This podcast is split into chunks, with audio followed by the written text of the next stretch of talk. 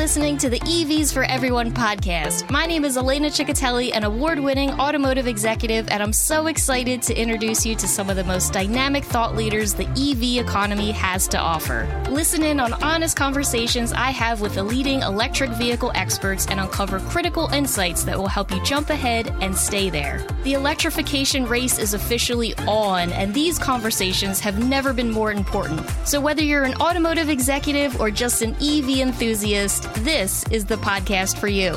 Let's get started. I love me a good panel with smart women. Can I just start off with that? Absolutely. Yes. Sure. We've got Kirsten Von Busch from Experian. We've got Megan Mahon. We have Ashley Roseberry from A C V Max. We're getting into the true and false. The true and false questions are going to be a little, okay, but, you know, feel free to just chime in on what you think, true or false. The correct pronunciation of the conference that we're attending right now is NADA. False. False. I'm going to say true. Uh, it's NADA. It's NADA. I say NADA as well, but I have heard it as NADA, and I'm like, why did I say NADA? Nothing. But yeah, I, NADA means yeah, nothing. This is something. This, this is, is something. Something. something. But am I the weirdo that calls it N A D A? I call no, it I N A D A. Say N A D A. I don't usually say NADA. I say N A D A. Okay. Yeah. All right. Okay. Thank you for clarifying. Okay, next question. True or false? You've collected five or more pieces of useless swag at this conference so far. False. False. And tell me why. So I don't collect swag until Sunday mm-hmm. because I am not carrying it around Friday and Saturday. So on Sunday, when it's slow, at the end of the show, and everybody's packing up their stuff anyway, that's when I make my rounds that's and grab all good, the swag. I love it. Yeah.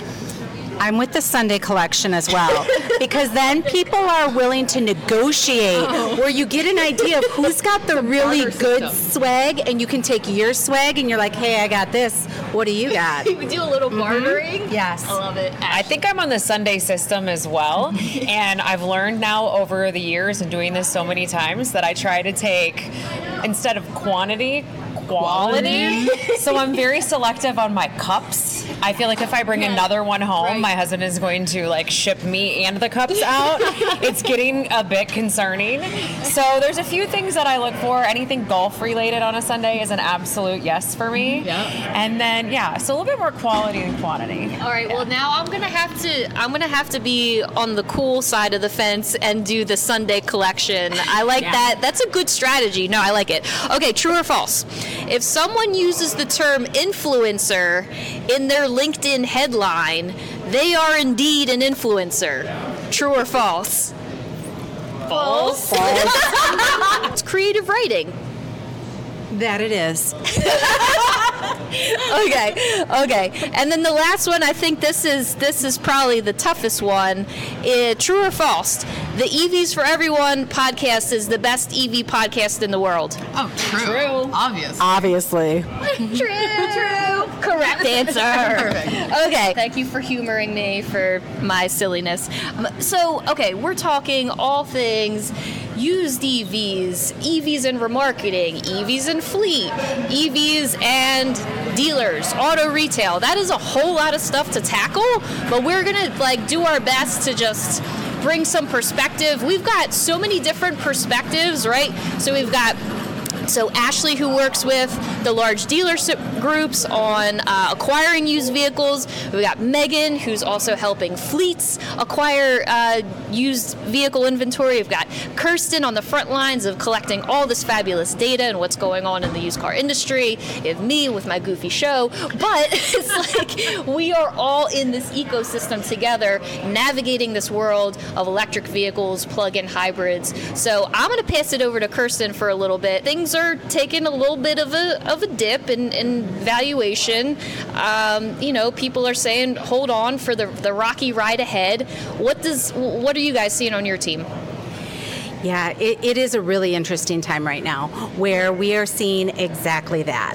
Now, course, usually we'll have the information a couple months in arrears, right? Because we're looking at the registration data and the details of what has been sold. Yep. So I don't have all of quarter four information yet for twenty twenty-three, but I'm so excited to dig into it and analyze it because the market has softened and sales have gone down. Inventory has climbed overall for new as well as for used.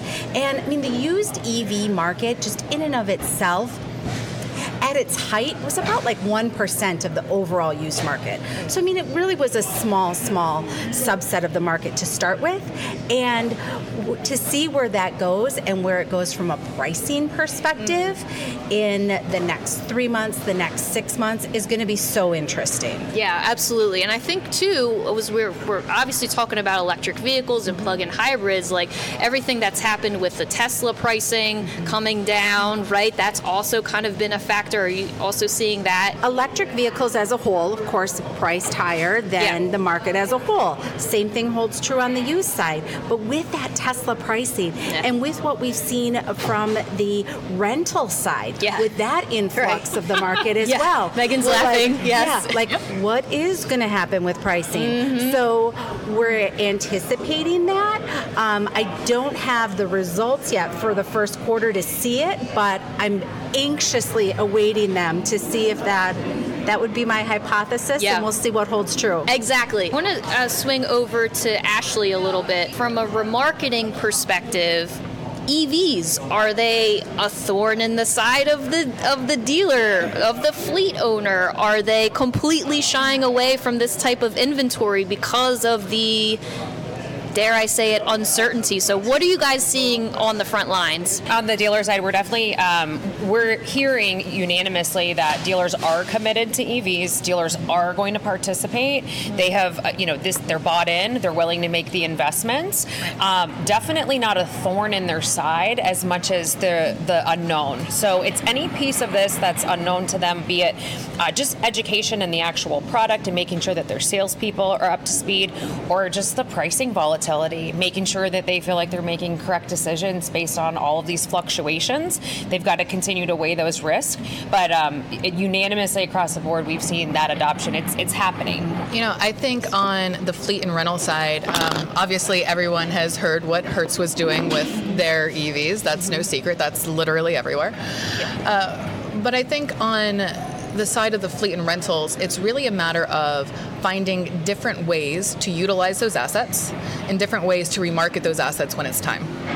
So we've seen a lot of companies moving towards using those assets for employee vehicles as opposed to just in, you know, their rental fleets.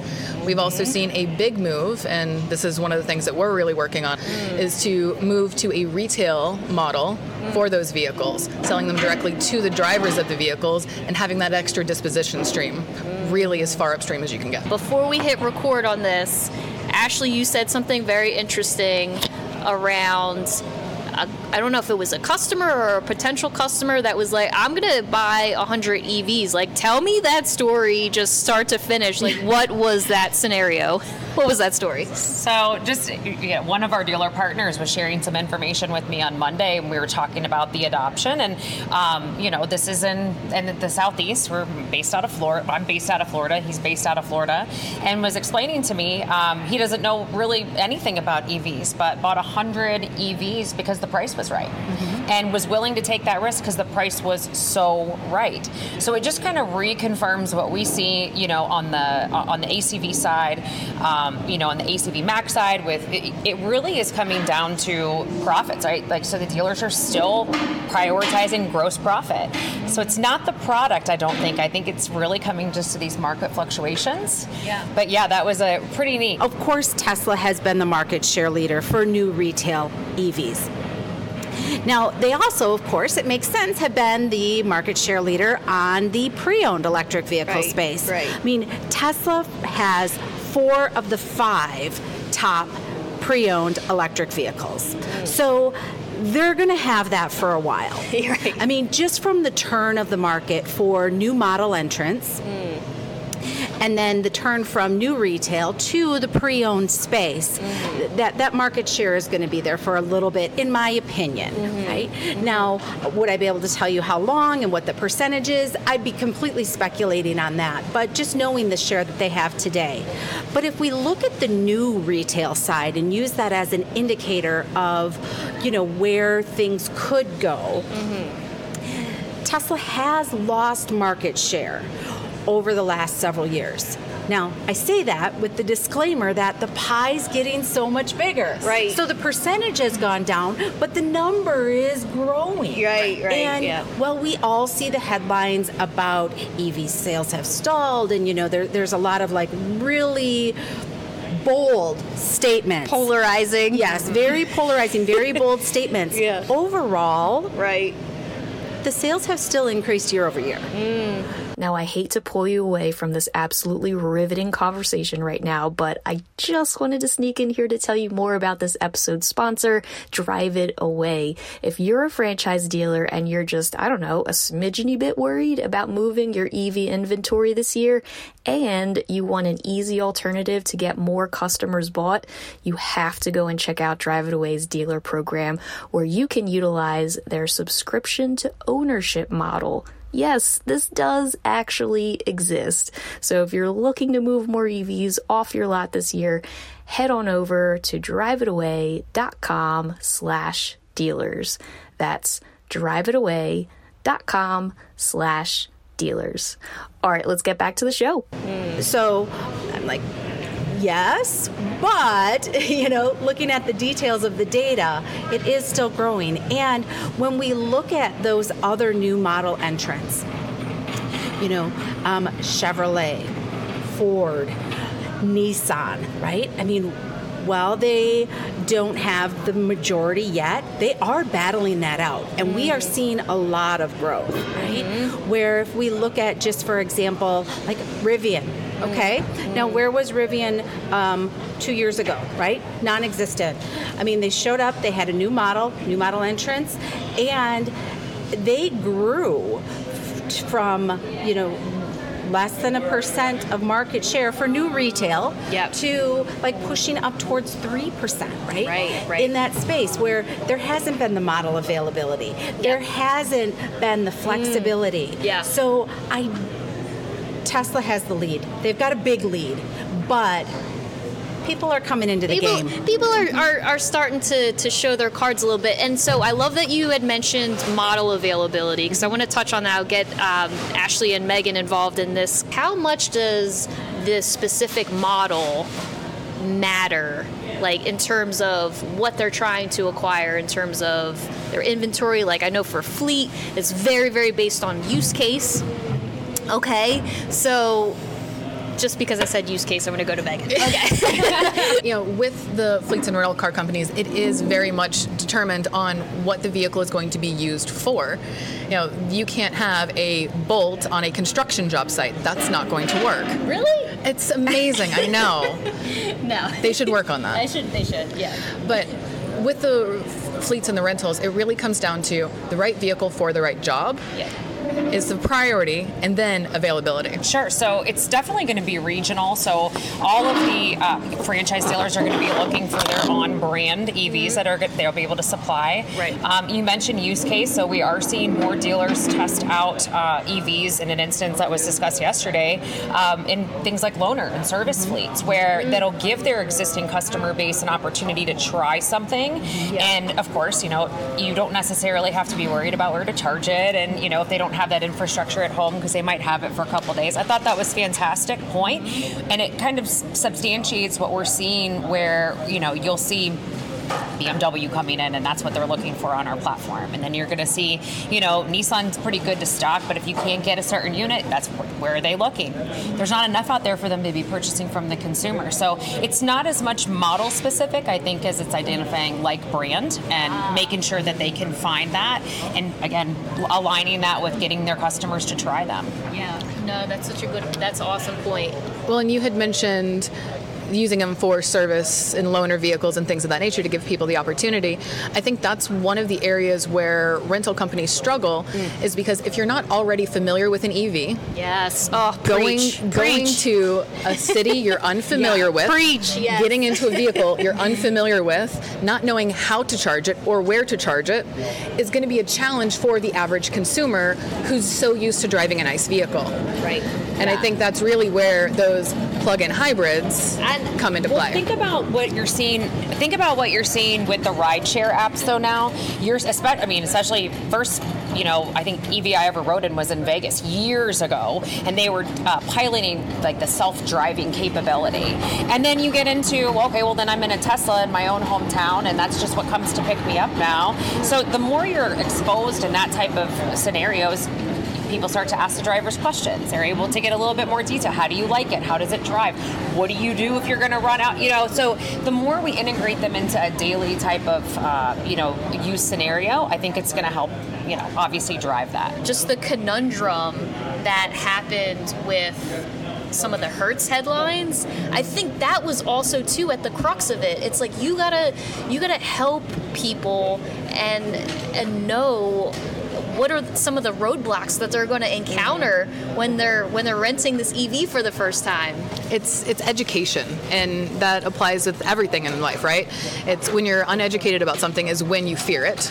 Yes. And as soon as you understand it, it becomes less scary. Exactly. And so I really think that is, and I actually learned that from my daughter. So my daughter's going to be seven next week, and we were, she saw a, a Mach-E out on the road, and she's like, "Mom, look at that cool car." She loves the Mach-E. Not everybody does. My seven-year-old no, loves the Mach-E. But she asked me a bunch of questions about it because I was explaining to her that it was an electric vehicle. And she was like, so you don't go to the gas station? You don't do this? You don't do that? How do you do this? How do you do that? Not one time did she say anything about how far does it go. It never crossed her mind. So interesting. It never crossed her mind because she just assumed, like everything else in her life, if it runs out, you charge it. So I have a seven-year-old, two five-year-olds, and we have an Amazon warehouse near our home. And that fleet of electric trucks goes out for delivery. And, I mean, the headlights are so distinct, right? My boys are always like, oh, there's an electric vehicle. There's an electric truck. There's an electric truck. And as you said, just like it's it's a tablet. It's a phone. It's a, you know, like, what do you do? You, like, you plug it in. Right. Just like I do with anything else. Yeah. So uh, I agree. I mean, they kind of like the phone itself, right? right? Like right. I, I'm going to call my kids here in a little bit, and oh my goodness, I hope I have a decent Wi-Fi connection, because if they don't see my face, they can't really understand that we can still talk. Right? They're like, well, if, no, if if there's no video, this That's, isn't even a phone no, call. No, this is yeah. this is. Am I actually talking to yeah, mom, or yeah. is I? Uh-huh. So when we talk about what car buying is going to look like in the future, specifically around E Vs, I have I have this like visual in my head that just cracks me up every time I think about it, because you think about prior to ICE vehicles, you know, horse and buggy, right? Horse and buggy was the primary. Going way I'm back. going way back. Way back. I, I'm okay. going way back. All right. Okay. All right. I'm there with okay. you. Okay. Okay. We are back horse and buggy. Okay. That was the primary mode of communication. ICE vehicles come around. You can only ride horses at ranches. So, are we going to get to a point where E Vs are the main and you can only drive an ICE vehicle on a track? Yeah, okay. No, it's so interesting you brought this up, because so I just, I did an interview with uh, Mickey Anderson. So he's the president of Baxter Auto Group. And he had said something about um, ICE vehicles eventually p- potentially being nostalgic yeah. cars. You can't it's, wrap your head around it. Right. I know. I just wanted to add a comment about that buyer, right? Yes, so as yes. we look at who that electric vehicle buyer is, so looking at the new buyer and yep. then looking at the used buyer. Yes. And right now, you know, usually there's quite a bit of difference if you look at a new buyer for, let's say, traditional ICE vehicles versus a used buyer for that same vehicle. Not as much in the E V space. The buyer profile from a demographic, from a psychographic perspective, the yeah. lifestyle segmentation of a new and a used E V buyer is really similar, where it's just still in that early adoption phase. Yeah, we are like way over time right now, which I knew was gonna happen, but I love this conversation. I do have to do a, a quick plug for the Conference of Automotive Remarketing, which is coming up very soon in Phoenix, Arizona, and that is happening in March, March twenty-seventh. So it's going to be myself, Ashley, and Megan. We're going to be on a panel together. It's going to be called Extreme Upstream, How to Move into the Next Generation of Mar- Remarketing, and it's going to be amazing. Be there or be square. In the show notes, I will have a link to that. So that is our very nice P S A for come and support women in automotive. That's right. Let's do it. And Kirsten's going to be on the next panel here. We got to have Kirsten on I, there, too. I got to be in the audience to be, like, your hype woman, right? I'll be like, come on. Let's uh-huh. go. Yeah. No, it's going to be, again, thank you. I know everyone here is super busy. You have crazy schedules. It's N A D A. It's the Super Bowl of automotive. Um, I appreciate everyone's time. And I, I, I mean it with my whole heart. I really admire and love everyone here around this table. So thank you for doing what you do and making this industry awesome. Thanks, Elena. We Thank you so much. You. Thank you so much for listening to the E Vs for Everyone podcast. If you enjoyed this episode, go ahead and subscribe to the show and leave a five-star review with a comment. We read every single comment, so thank you in advance. If you have an idea for an upcoming episode or you would like to be a guest on the show, go to EVs, the number four, everyone.com slash contact. That's EVs, the number four, everyone.com slash contact. Until next time, keep charging forward.